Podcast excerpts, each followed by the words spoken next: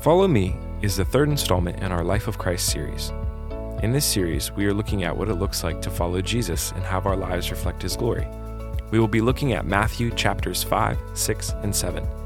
If you are interested in knowing more about Jesus, Christianity, or our community of faith at Christ Church at Grove Farm, I encourage you to reach out to us on our website, ccgf.org. Our pastors and staff would love to connect with you and assist you in your walk with Christ. Here's the message from this week Grace and peace to you. Well, Christ Church, I haven't been here for a while, so I just want to say welcome. I want to thank you all for being here. You look really good, by the way. I was out there looking at all of you. H- how do I look? Oh, just kidding. No, no, no. I, I, don't answer that. Don't answer that. I appreciate that. But it's really good to be here with you. And uh, I just really appreciated what Malachi just did. Did you not? Let's just thank the Lord for that. That was good. You know, Pastor John and Pastor Craig are in Germany right now. They're studying the Reformation together, traveling around. I was supposed to go, but I had some knee surgery, so I couldn't be there. But we need to pray for them. That's got a wonderful experience and we need to remember them. Also, I was out in the cafe. I had some people from the church made a spaghetti dinner out there.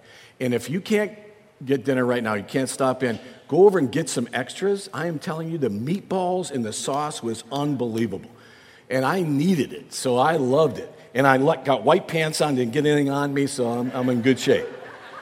So go check that out. It was amazing. Well, again, it's good to be with you. I've been traveling around a lot doing certain things. It's always to be back home and being with you to preach the Word of God. Thank you for the privilege and honor. Well, today we're going to continue in our series. Series is called The Life of Christ, and it says, Follow Me. We're talking about being righteous, not self righteous. And in the study we're doing, of course, it's in the book of Matthew, our chapters, chapter 7, verses 1 through 5, and then looking at verse 12 together. It's a continuation of a sermon that Jesus is preaching. He's preaching on the north side of the city of Galilee, which is close to his, his headquarters, Capernaum. He's on a hillside. He's preaching to thousands of people. I gave you a picture, and this is a present day picture of the hillside they believe Jesus was on. If you have a, in your bucket list to go to Israel or Rome someday, well, Pastor Craig and myself are going to take a group of you to go, if you'd like to come with us, and we we are going to go either in 2023 or 2024. We'll give you those dates, but you just put that in the back of your mind. We'll let you know more information as it comes along. But it'd be wonderful to have you come with us. It's a great experience. I've been there. Well, the sermon is called the Sermon on the Mount. It's a very famous sermon, and we've been studying it for weeks. But John Wesley was the founder of the Methodist Church and he was a tremendous preacher. He preached thousands of sermons, tens of thousands of people he impacted in Europe and in America. In America, he would ride horseback from town to town preaching the Word of God. They called him the second Sermon on the Mount. All right, I thought it was funny, but okay, whatever. All right, the, we're not talking about the second Sermon on the Mount. My kids would say, Dad, that's a dad's joke, man. Don't use that sermon is this Jesus, Jesus is, is explaining to us the very principles and values of the kingdom of God. And in, this, in the sermon, there's a number of different sections, but there are two points that Jesus is making love God and love each other. Can we say that? Love God, love each other. He sums up the law in Matthew chapter 22 by giving, giving us the two great commandments. In Matthew 22, verse 37, it says this Love the Lord your God with all your heart, and with all your soul, and with all your strength, and with all your mind. Verse 39 says, Love your neighbor as yourself. Those are the two great commandments. I think it's very interesting that this, these teachings are throughout the scripture in the Old Testament and the New Testament, constantly. The theme, for example, in the Ten Commandments. First four commandments is dealing with our relationship with God. You shall have no other gods before me. You shall not have any graven images. You shall not take the Lord's name in vain. Keep the Sabbath holy. The last six are dealing with our relationship with each other. Honor your father and mother. You shall not murder. You shall not commit adultery. You shall not steal. You shall not lie. You shall not covet. But then we jump into the New Testament. In the very beginning of this sermon in Matthew chapter 5, Jesus gives us the Beatitudes. The first four are dealing with our relationship with God. It says, poor in spirit, mourn, meek, hunger and thirst. The last four are dealing with our relationship with each, each other merciful, pure in heart, peacemakers, persecuted. In chapter 7, in our chapter, Jesus is focusing in on the second commandment. And he says this in verse 12 So, in everything, do to others what you would like to do, what you would like to have them do to you.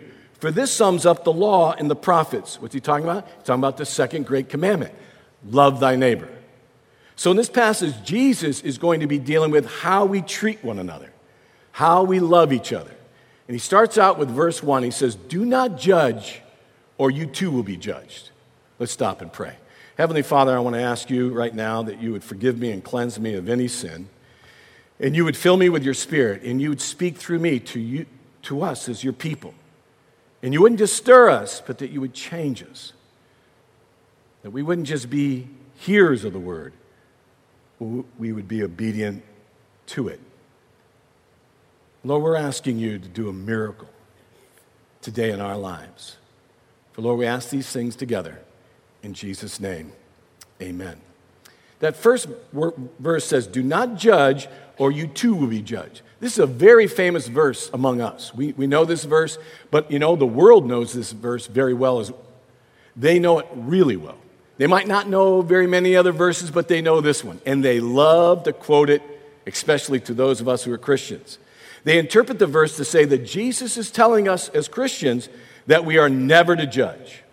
As Christians, judging someone is off limits. Is that what Jesus Christ is teaching here? Because if he is, he's telling us as Christians that we need to go through life and let whatever happens happen and ignore when others are in danger or they're endangering themselves or someone else. So I ask you, is that what Jesus Christ is communicating? Absolutely not. No, not at all. The world's got that wrong. Jesus is not saying that we are not to judge. He is saying that we are never to be judgmental, and there's a great difference between the two. Let me explain. To clearly understand our passage, we've got to go back into chapter 6 to really understand what's going on in chapter 7. In chapter 6, there is a major theme going through that chapter. Jesus is dealing with hypocrisy. He's dealing with the Pharisees who, who have been very hypocritical. And he takes them on in verse 2, 5, and 16.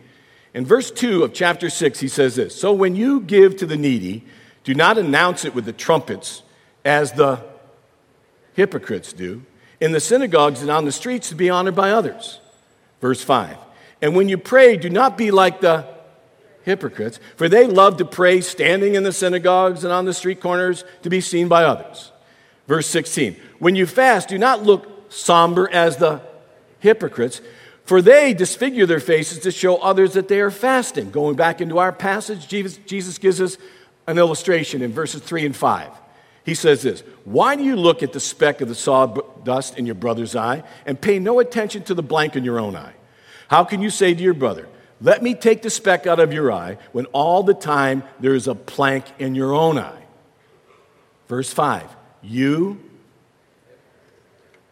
First, take the blank out of your own eye, then you will see clearly to remove the speck from your brother's eye. It's clear that Jesus is still running this theme about hypocrisy into our passage.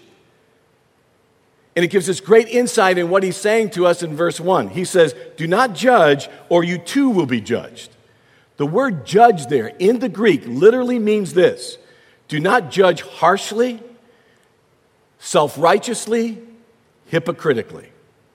Do not judge harshly, self righteously, or hypocritically.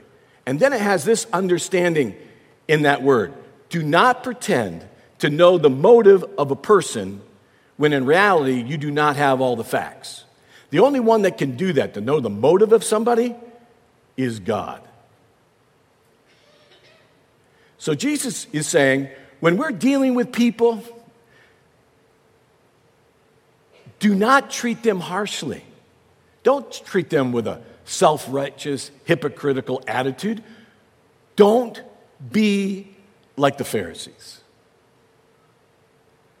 Jesus is not telling us that we never have the right to speak into the lives of other believers. What he is telling us is that we're never to be judgmental. In other words, don't be quick to point out everybody else's sin and refuse to deal with your own. Don't be a hypocrite. So Jesus is not saying that we as Christians cannot judge. Matter of fact, throughout the scriptures, especially in the New Testament, Jesus is telling us all the time to use a measure of, of judgment when we're dealing with, with certain people in all aspects of life, but especially with certain people. Look what he says in verses 15 and 16 of our passage. Watch out for false prophets. They come to you in sheep's clothing, but inwardly they are ferocious wolves. By their fruit you will recognize them.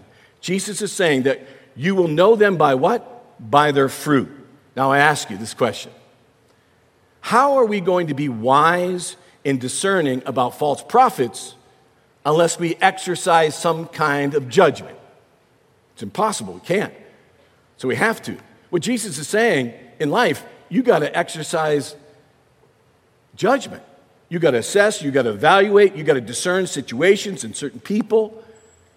Not only with false prophets, but all aspects of your life. Let's say that a young man comes to your door and he's looking to take out your daughter. And you know when he opens that door that this is a young man, has all kinds of issues, and you know it. You know this guy. This guy's in trouble with the police, he's in trouble with, with his family, he's always in trouble. And then when he's speaking to you, you can smell the alcohol on his breath. And this, this is a kid who thinks socialism is just spending a lot of time on social media. I mean, he's just out there. And you kind of look at this kid and say, hey, what are you going to do? You're going to exercise some judgment real quick. You're not going to put your daughter in the car with that young man. So Jesus isn't saying that we're not to judge. He's saying what? We're just not to be judgmental. We're to exercise judgment. We're to evaluate all kinds of situations and all, all kinds of people. In other words, Jesus is saying we're not to be self righteous, but we are to be fruit inspectors. Can you say that? We're to be fruit inspectors. What do I mean? Look at verse 15 and 16 again. Watch out for false prophets. They come to you in sheep's clothing, but inwardly they are ferocious wolves. By their fruit, you will recognize them. Outwardly, they come across like they're lambs, sheep, but inwardly, they are wolves. How are you going to discern that? What do you have to do? Jesus tells us in verse 16 and 20. He says, You look at their track record, you look at their character. Verse 16, by their fruit you will recognize them. Do people pick grapes from thorn bushes or figs from thistles? Likewise, every good tree bears good fruit, but a bad tree bears bad fruit. A good tree cannot bear bad fruit, a bad tree cannot bear good fruit. Every tree that does not bear good fruit is cut down and thrown into the fire. Thus, by their fruit, you will recognize them. We're to be fruit inspectors, not judges. You know, I used to tell my kids all the time, you know, pick your friends wisely.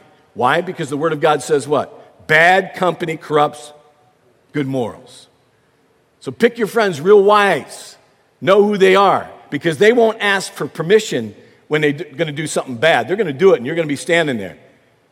So be wise about how you look when you when you go out and you hire people, you're hiring people based on their character, their, their track record. You don't hire people who have a horrible track record. You don't turn over your finances to people who have a bad track. You know, you evaluate, you assess. And Jesus is saying that's what we're to do. We're to be fruit inspectors, not judges not self righteous people like the Pharisees. In 1 Samuel chapter 16, 7, it says this People look at the outward appearance, but the Lord looks at the heart. In other words, we're to evaluate the character of somebody. John 7, 24. Stop judging by mere appearances, but instead judge correctly. Let me ask you a question Do we ever judge people based on their appearance? Yeah, I've been in been in the ministry a long time. And yes, we do. Let me tell you a time, a story when I judged my son Joshua based on his appearance rather than his character. My son was young and he was going through adolescence and he was going through early adolescence. He was trying to just be his own man, figure out himself, and, he, and the way he did this, he started coloring his hair. I mean, he colored his hair blue, red, yellow, the spectrum of the rainbow. Every three to six months, a new color. And I kept quoting myself this verse People look at the outward appearance, but the Lord looks at the heart. And when I looked at the heart of my son, he was fine. He loved the Lord, he was being obedient, he was not rebellious, he was in the Word. He was a great kid. When I looked under the hood, he was fine. So I thought, you know what? Hair grows back. I'm going to leave that alone. He's just trying to express himself. I'm not, but I am telling you that him coloring his hair all the time, that did wear on me. But being a good parent, I understood that you have to pick your battles wisely or you're going to be battling all the time. So I knew this is a phase, so I'm just going to let this go. Her hair's going to grow back. But then one day I went to pick up my son, Joshua. It was his first day of baseball practice. I was running late. I was to pick him up. I got there. I was sitting in the, in the bleachers on third base. They were all out, and the team was all out in left field. And there they had all, everybody had black hats on, except one boy had a white hat. And you guessed it, it was Joshua. And I looked at that and I thought, all right, this isn't about adolescence. This kid's in rebellion. I've had enough of this. I'm going to deal with him right now today. So the coach tells him to run back in. All the kids are running right by third baseline. They come in. My son looks at me, hey, dad. And on the front of that white hat, in big, bold red letters, it said, Jesus is my boss. Yeah. Jesus is my boss. I'm sitting there in the bleachers and I'm smitten by the Holy Spirit. I mean, right there. And these verses come running right back at me. Oh, preacher, you preach these. Here they come. 1 Samuel chapter 16, 7. People look at the outward appearance, but the Lord looks at the heart. Then John 7, 24. Stop judging by mere appearances, but instead judge correctly. I walked over to my son Joshua at the end of the practice. I said, Joshua, how come you wore that hat? He said, Dad, you, you told us all the time. He says, You know what? Don't leave them guessing. Raise your flag early. Let them know where you stand. I just wanted everybody to know that Jesus is my boss. Just a matter of fact, Jesus is my boss. I looked at him, I said, Son, I want you to know something. I, I really judged you badly today. I thought you were in rebellion. And I just ask you to forgive me. Sure, Dad walks into the dugout. Listen, I was a pretty good fruit inspector for months. But on that day, I was a hypocrite. I judged my son. I didn't have the facts, I didn't have all the information. I just quickly judged him. You know why? Because him coloring his hair was wearing on me. Let me ask you a question Do we ever judge people based on their appearance?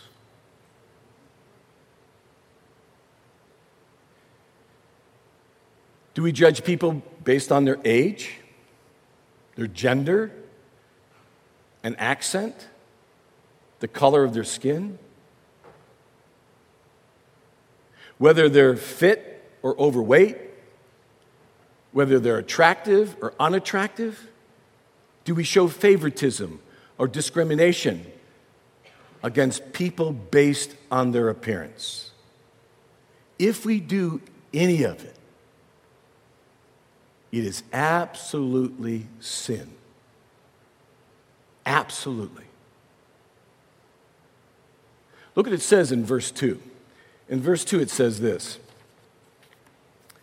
For in the same way you judge others, you will be judged. And with the measure you use, it will be measured to you. What Jesus is saying, what goes around comes around. It's like a boomerang, it just comes around right at you.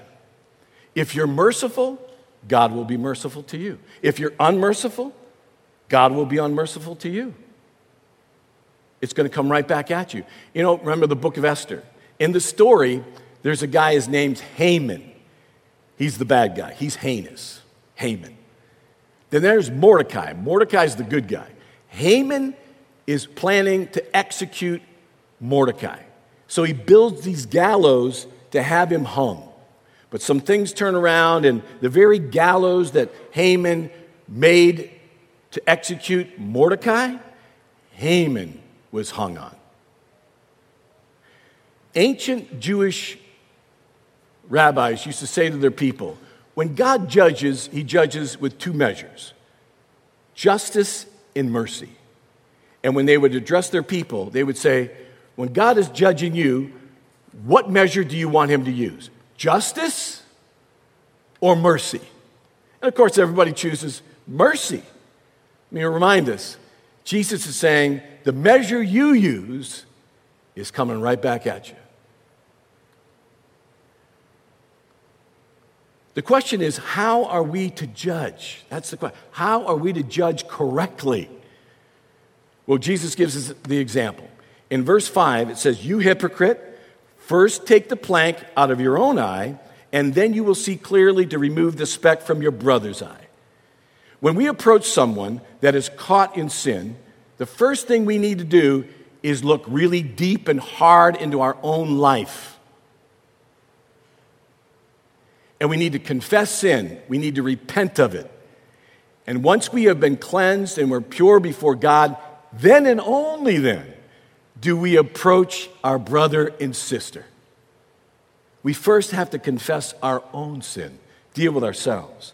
The second thing we're to do is found in the same verse. It says, And then you will see clearly to remove the speck from your brother's eye. When you understand what God has done for you, that He's forgiven you, He's extended mercy and grace and love to you. What Jesus is basically saying, then what do you do? You, as you've been treated, that's how you would want to be treated, then you, you treat your brother or sister the same way. Look what it says in verse 12. So, in everything, do to others what you would have them do to you. So, when you're in sin, do you want somebody to come, really, and condemn you, judge you, bring justice to you? No. No. We want mercy. We want forgiveness. We want grace. We want love. Jesus is saying, Yeah, do what I do when I come to you.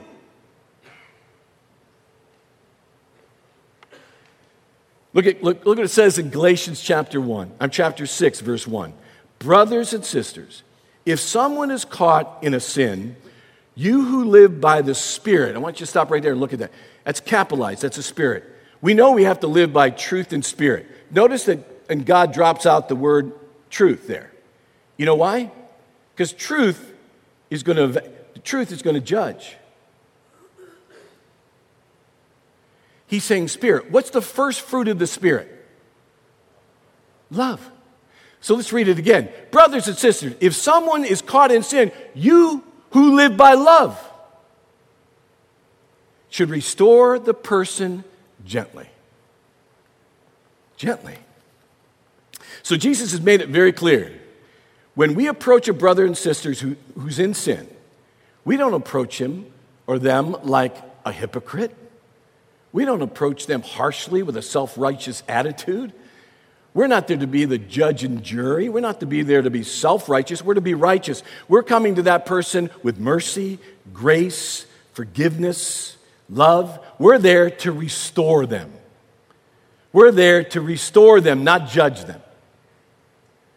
God will deal with them the way He wants. Consequences will come from Him. It's not our job. So, let me give you an illustration that hopefully will put this into practice for you. What does really look like? How's it, how, how do you flesh it out? I had a roommate, he was in seminary. When he first walked in, he was six foot four. He was, dra- he was wearing a black hat, black shirt, black pants, black socks, black shoes. He was a Johnny Cash wannabe for sure. I mean, this guy's all dressed in black. He has a big black trench coat on. He walks in, I'm looking at him. He looked like one of those guys, you know, those mass murderers from a cowboy movie with those long trench coats on. I was wondering what was behind that trench coat. I really was. And I looked at him, I said, Are you my roommate? He goes, Yep. Walks over to the bed, one of the beds, whips off that trench coat. Thank God nothing was under there I mean, he was, he had clothes and stuff, but I mean, you know. But he jumps on the bed, he puts his legs up the wall, and he puts a pillow behind his head. Doesn't say another word to me. I'm standing there going, Oh my word, Lord, help me. Who is this guy? Well, quickly, it was amazing. A couple days, we really became great friends. We did everything together. I mean, we hung out, we ate meals together, we studied together. We, we had a great year in seminary. Then the second year in seminary, I met a girl. Yeah, I started dating her. It wasn't Tammy. I wish it was, but it wasn't. And I was enamored with this girl. So I spent all my time with her rather than my roommate. And what happened to my roommate and I, our relationship, when I would come in the room, he would say, Hey, Ed, have you been using my towel? Next day, Hey, Ed, have you been using my toothpaste? Next day, have you using my soap? He would start accusing me about all kinds of stuff. And I looked at him and said, eh, eh, Steve, I'm not using anything of yours. This went on for weeks. The tension between the two of us, you could cut with a knife. But the straw that broke the camel's back is when he literally accused me of wearing his underwear. Serious. I looked at him, I said, Steve, I'm not a cross dresser, all right? That's not, this ain't happening, all right? What ended up happening is that it became a, a, an invisible line in our, in our room together. I was on this side, he was on that side. We weren't talking. The only thing we were doing was accusing one another. I ended up doing the very thing he was doing to me. I using my pencil. He, it, was, it was like we were children. Till finally one night, I was up on, I slept on the top bunk, he slept on the bottom. I'm hearing him breathe. And I'm saying, this is not the breath of a friend. This is not my roommate. This guy has become my enemy. And I knew it because anger had taken over in my life and in his, and I knew it was wrong. He got up the next morning, so did I. He got dressed, he left. I'm standing in, in the dorm uh, by myself, looking out the window, and I said to, to the Lord, Lord, Steve's got a major problem. Help me to figure this out. Tell me what the real problem is. I'm going to deal with it. As soon as I said that, I turned around. On the other side of the wall was a mirror, and guess whose image was in it? My own. In this verse, Jesus gave to me, the verse we've been studying today, very clearly, he said to me this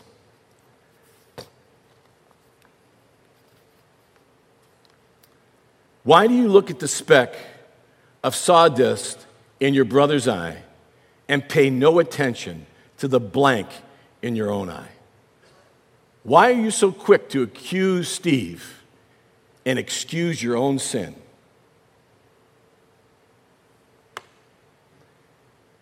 I said, Man, Lord, okay. I knelt down, I began to pray, and I asked God to forgive me because I put into practice verse 5 that says, Take out your plank in your eye, and then you'll see more clearly how to help. That's what the point. Clearly, how to help your brother who has sawdust in his own. See, the point of it is to restore the relationship. You remove your own, you confess your sin, and then you go to your brother. And I said, Okay, Lord, send my brother back. As soon as I got done praying, I tell you the truth, he walked right in the room. When he walked in the room, I got up, I said, You know, God's really spoken to me, Steve. I got to tell you something. He said, You know what, Ed, God really spoke to me. I got to tell you something. I said, Can I start first? He said, Sure. I said, Listen, I am so sorry for how I've been treating you. I have been treating you so badly, so poorly. Forgive me.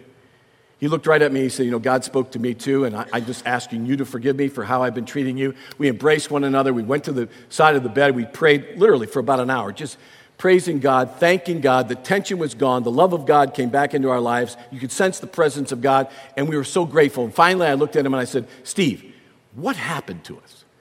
Steve looked at me. He said, You know, Ed, growing up, I went in and out of all kinds of orphanages and boarding schools. You know that.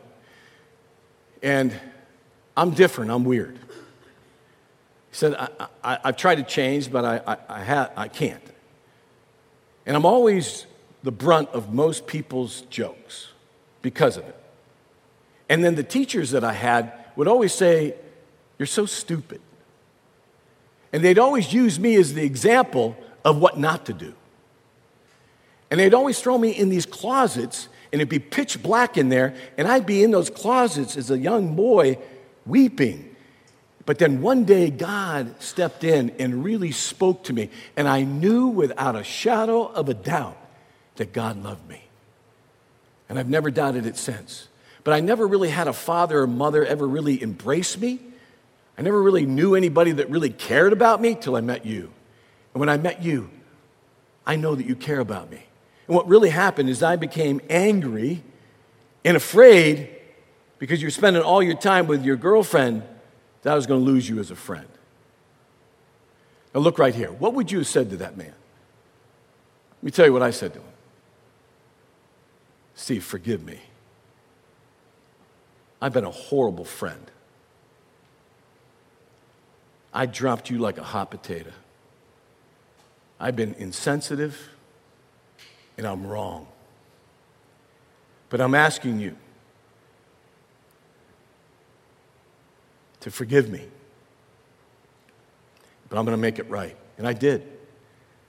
We had a great couple years. He graduated, he got married. I was his best man. We knew each other. We spent time with each other, wrote to each other for about 10 years. But, you know, we didn't have Facebook in those days. I don't know where Steve is today, and he doesn't know where I am. But one thing I learned from that experience, let me read it to you. And it's this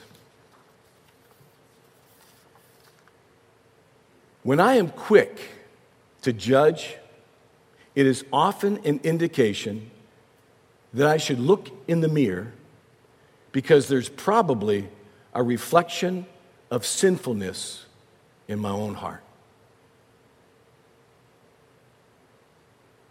How about you?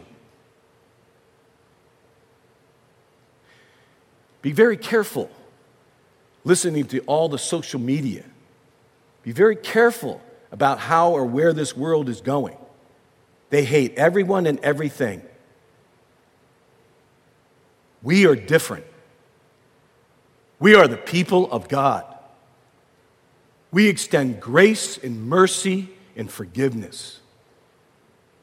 That's who we are, because that is who He is. And when we begin to love one another and we treat each other in that way, not self righteous, but right, rightless, rightly, rightly, like Jesus, the world will sit up and take notice. They will sit up and they will take notice. Let's pray together. As we bow our heads, is there anybody or any person or anything that's coming to your mind? that you need to deal with, maybe somebody you've said things to, you've had or- horrible thoughts towards, attitudes, that you need just set up a, an altar right there and just pray about it. Ask God to forgive you. Ask God to cleanse your heart. You don't want the measure that you're using coming back on you. Be careful. Make it right. And let me say this if one of you or two of you, as I've been preaching, are saying, like some of the people at the end of the service last, last time, they come up to me and they said, Pastor Ed, I wish my husband would have been here. I wish my wife would have been here. They really need, needed to hear that. If you are thinking those thoughts, that's, you've missed the whole point of the sermon. We first got to deal with ourselves, what God is saying to us, before we start speaking into somebody else's life make that right, then go restore. Yes, be fruit inspectors, but never be judgmental.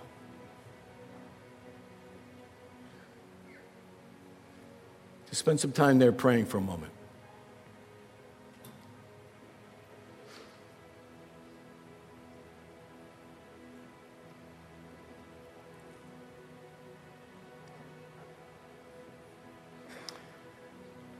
Let's pray together.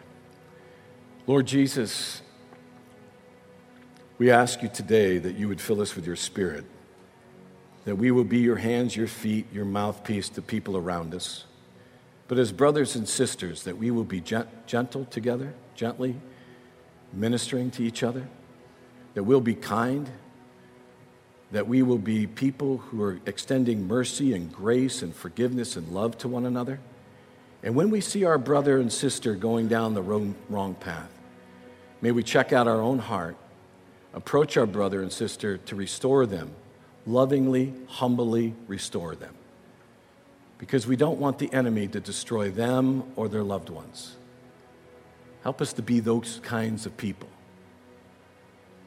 For that's what you called us to do and to be. We thank you, Lord, that you love us and you're so kind to us. Thank you, Jesus. As we continue to worship, Lord, again, if there's anything that we need to do, anybody we need to go talk to, don't let the sun go down until we do it. In Jesus' name, amen and amen.